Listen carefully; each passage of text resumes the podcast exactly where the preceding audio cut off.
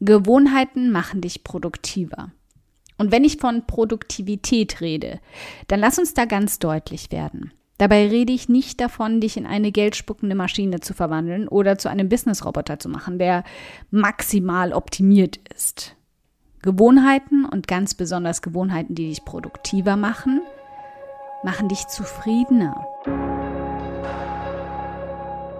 Willkommen beim um 180 Grad Audioblog, in dem wir gemeinsam den Weg ebnen zu mehr Erfolg, mehr Geld auf dem Konto und mehr Spaß in deinem Business. Denn genau damit wirst du dann Großartiges in der Welt verändern. Mein Name ist Karina und ich teile wöchentlich hier alles mit dir, was in meinen Unternehmen funktioniert und was nicht. Wir packen meine Strategien und Tricks aus acht Jahren Selbstständigkeit an wie du dein Business nachhaltig und stetig wachsen lassen kannst, dein Mindset auf Erfolg und Optimismus einstellst und damit dein Gehalt und dein Vermögen auf ein Level bringst, von dem du bisher nur geträumt hast. Damit du dann damit nicht nur dein Leben veränderst, sondern auch das vieler anderer Menschen. Also, lass uns loslegen.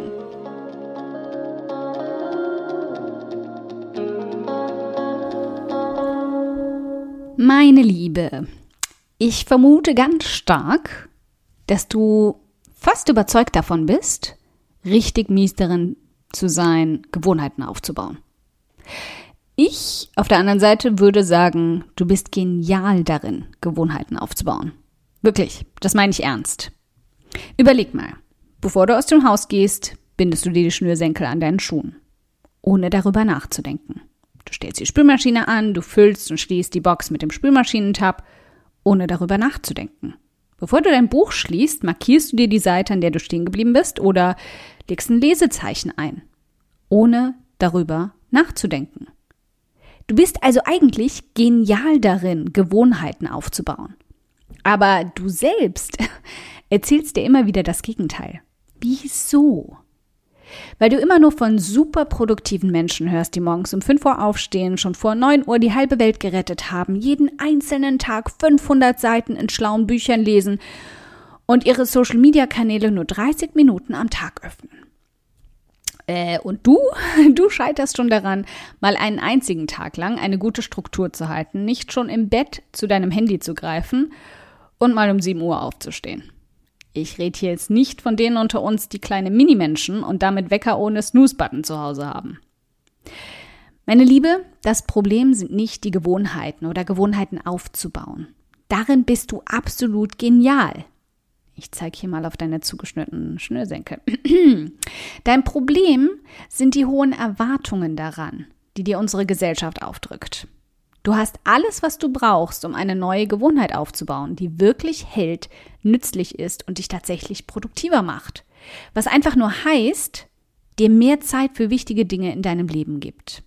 Ganz egal, ob das jetzt der Aufbau deiner Selbstständigkeit ist, von der du schon so lange träumst, oder Freizeit für mehr Yoga, deinen Hund, deine Minimenschen, deine Herzensmenschen, schlicht einfach mehr Freizeit.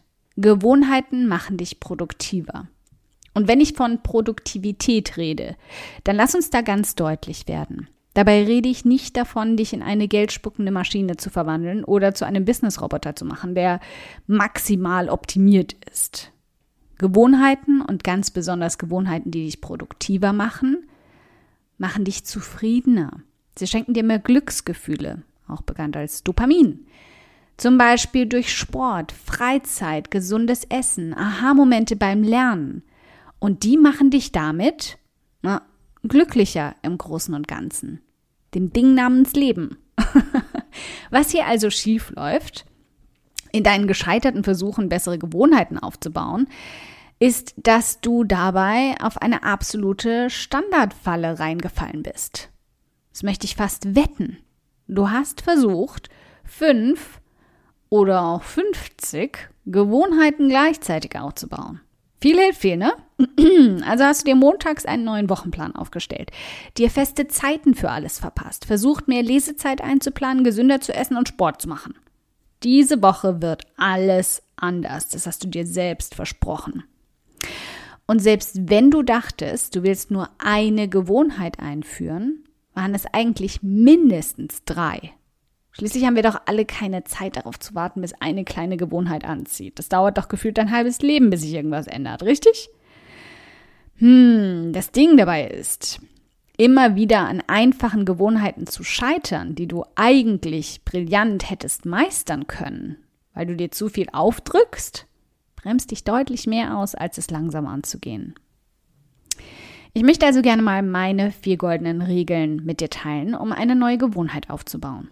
Ich wollte erst die drei goldenen Regeln sagen, aber ich will da gar nicht wie der Guru auftreten. Ich sagte lieber, woran ich mich halte und es damit in den letzten Wochen und Monaten geschafft habe, jeden Tag zu meditieren, fünf bis sechs Mal die Woche morgens ins Fitnessstudio zu gehen und insgesamt gesünder zu essen. Ohne wirklichen Messwert, was auch immer das bedeutet. Erstens, nimm dir nur eine Gewohnheit pro Monat vor. Vor kurzem habe ich einen Kurs zum Aufbau von Gewohnheiten gemacht. Ich wusste schon super viel darüber und habe einige Bücher dazu verschlungen, aber ich war total angefixt davon, mehr darüber zu lernen. Gewohnheiten und die Psychologie dahinter, die faszinieren mich einfach auf so vielen Ebenen. Dadurch war ich total vollgepumpt mit Motivation, 23 verschiedene Gewohnheiten aufzubauen und fast enttäuscht, als ich dazu angehalten wurde, mich auf eine einzige pro Monat zu beschränken. Aber ich habe mich brav daran gehalten. Und siehe da, Regel 2 hat mich endgültig davon überzeugt. Nummer zwei, setz auf den Schneeballeffekt statt auf Überforderung. Die faszinierende Sache bei Gewohnheiten ist, dass dir die positive Bestätigung, die dir das Durchhalten dieser einen Gewohnheit schenkt, einen Schneeballeffekt erzeugt. Nimm zum Beispiel mal Sport. Wenn du dich entscheidest, jeden Tag 10.000 Schritte zu gehen, oder lass es uns noch simpler anfangen, wie ich das im Februar gemacht habe, einfach nur jeden Tag 30 Minuten draußen spazieren zu gehen. Verändert dich diese eine Gewohnheit. Das macht etwas in deinem Kopf. Je niedriger das Ziel dieser Gewohnheit, desto häufiger stellst du überrascht fest, dass du nicht nur keine Probleme mehr damit hast, es zu erreichen, sondern dass du es ganz natürlich an manchen Tagen übertriffst. Und das hat einen Einfluss auf andere positive Aspekte in deinem Leben. Drittens, halt dich an die Zwei-Tages-Regel. Du hast es einen Tag einfach nicht gepackt, es verschusselt oder, lass uns ehrlich bleiben, dich gedrückt. Völlig okay, ist doch nichts passiert. Einmal ist kein Mal. Starte einfach am nächsten Tag wieder damit. Gib dir selbst den Darfschein dafür, auch mal auszurutschen. Versuch einfach so gut du kannst, nicht mehr als zwei Tage in Folge auf dieser Bananenschale des Lebens auszurutschen. Das hat auch was mit deiner Versagensphilosophie zu tun, falls du dich aus dem letzten Audioblog daran erinnerst. Ne? Hm? Mal nachschauen vielleicht in dem Link unter dem Audioblog. Viertens, verknüpft deine Gewohnheit mit einer Bedingung. James Clear hat diesen genialen Ansatz in mein Leben gebracht und es war so einleuchtend für mich, dass ich Gewohnheiten gar nicht mehr anders integrieren kann als mit einer wenn das, dann das Regel. Wenn du morgens die Zähne putzt, benutzt davor Zahnseide. Bevor du den Fernseher anknipst oder Netflix einschaltest, lies zuerst zehn Seiten in einem Buch. Nutz, was auch immer du sowieso schon jeden Tag machst, Schuhe schnüren, Zähne putzen, Spülmaschine einräumen, was auch immer, und sich in dir schon als feste Gewohnheit verankert hat, dafür eine neue einzubinden. Denk mal ganz kurz nach. Ich bin absolut sicher, dir fällt dafür sofort etwas ein. Mein konkreter Verlauf als Beispiel. Im Februar habe ich mir vorgenommen, jeden Tag 30 Minuten spazieren zu gehen. Daraus wurden 10.000 Schritte täglich im März. Im April startete ich ein Drei-Monats-Experiment, in dem ich zweimal pro Woche Artikel und Audioblogs veröffentlichte. Und im Mai begann ich fünf bis sechsmal pro Woche ins Fitnessstudio zu gehen. Zusätzlich zu meinen mittlerweile täglichen Spaziergängen. Die Spaziergänge verband ich damit, meinen Partner zu Fuß von der Arbeit abzuholen. Das Content-Experiment bekam zwei feste Vormittage die Woche, immer bevor ich um 13 Uhr zu meinem Französischkurs gehe, jeden Dienstag und Donnerstag. Ich meditiere jeden Abend, bevor ich den Freizeitteil meines Abends starte. Und das Fitnessstudio ist seit zwei Wochen jeden Morgen das erste, was ich mache, nachdem ich aufwache.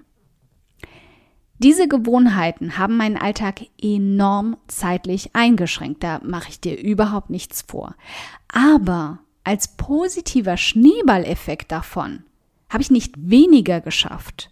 Ich bin doppelt so produktiv in weniger Zeit wie vorher. Ist doch verrückt, oder? Bei keiner dieser Gewohnheiten war ich aber zu strikt mit mir. Wenn meine Hormone anrollten, habe ich einfach einen Tag ausgesetzt, um meinen Körper zu schonen. Wenn ich mal zwei Tage verpasst habe, dann habe ich mich nicht mit vernichtendem Selbstgeschimpfe bestraft, sondern mir einfach vorgenommen, am nächsten Tag wieder einzusteigen. Neuer Tag, neuer Start. Es war essentiell, dass ich mir immer wieder bewusst gemacht habe, dass ich das nicht machen muss, sondern dass ich das machen möchte, damit es mir besser geht. Ich war mental Anfang des Jahres in keinem guten Zustand und ich wollte einfach nicht länger darin feststecken. Letztendlich geht vor allem, gib dir Zeit. Genauso wichtig ist es nämlich auch zu sehen und zu akzeptieren, dass sich nicht alles auf Knopfdruck ändert. Mein Leben hat sich nicht um 180 Grad gedreht und ich bin jetzt trotz oder mit diesen neuen Gewohnheiten kein grinsendes Honigkuchen-Einhorn. Veränderungen und echte Gewohnheiten brauchen Zeit. Mehr Zeit als einen Monat oder ein Experiment. Und vor allem sollten wir uns klar und bewusst machen, dass Gewohnheiten aufzubauen eben auch nicht nach einer bestimmten Zeit endet. Sei denn, du möchtest diese Veränderung nur für ein paar Monate lang. Echte Gewohnheiten, die ein Leben lang halten im Idealfall, hallo Schnürsenkel, die brauchen ihre Zeit, um auch zu bleiben. Sieh sie also nicht als 30-Tage-Challenges an. Sieh die Challenge als ein erstes Ziel von vielen an. Aber eine, die danach fortlaufend ist. Denn das ist es doch eigentlich, was Gewohnheiten wirklich sein sollen, oder nicht? positive Veränderungen in deinem Leben, nicht für ein paar Kalenderseiten. Dankeschön fürs Zuhören. Ich freue mich riesig, dass du heute hier dabei warst. Und wenn du diese Folge absolut geliebt hast und kennst eine liebe Person, der du auch gern einen kräftigen Aha-Moment damit verpassen möchtest, dann bitte teil sie mit ihr. Es bedeutet mir wirklich viel, wenn ich so viele Frauen wie möglich damit erreichen kann. Deshalb tu mir doch den Gefallen, wenn der Audioblog bei dir immer wieder absolut den Nerv trifft. Und schenk mir eine Handvoll Sterne auf iTunes dafür und teil die Folgen mit deinen besten Business-Freundinnen. Gib definitiv fette Karma-Punkte, kann ich dir versprechen. Und bis wir uns in der nächsten Folge wiederhören, wünsche ich dir ganz viel Erfolg.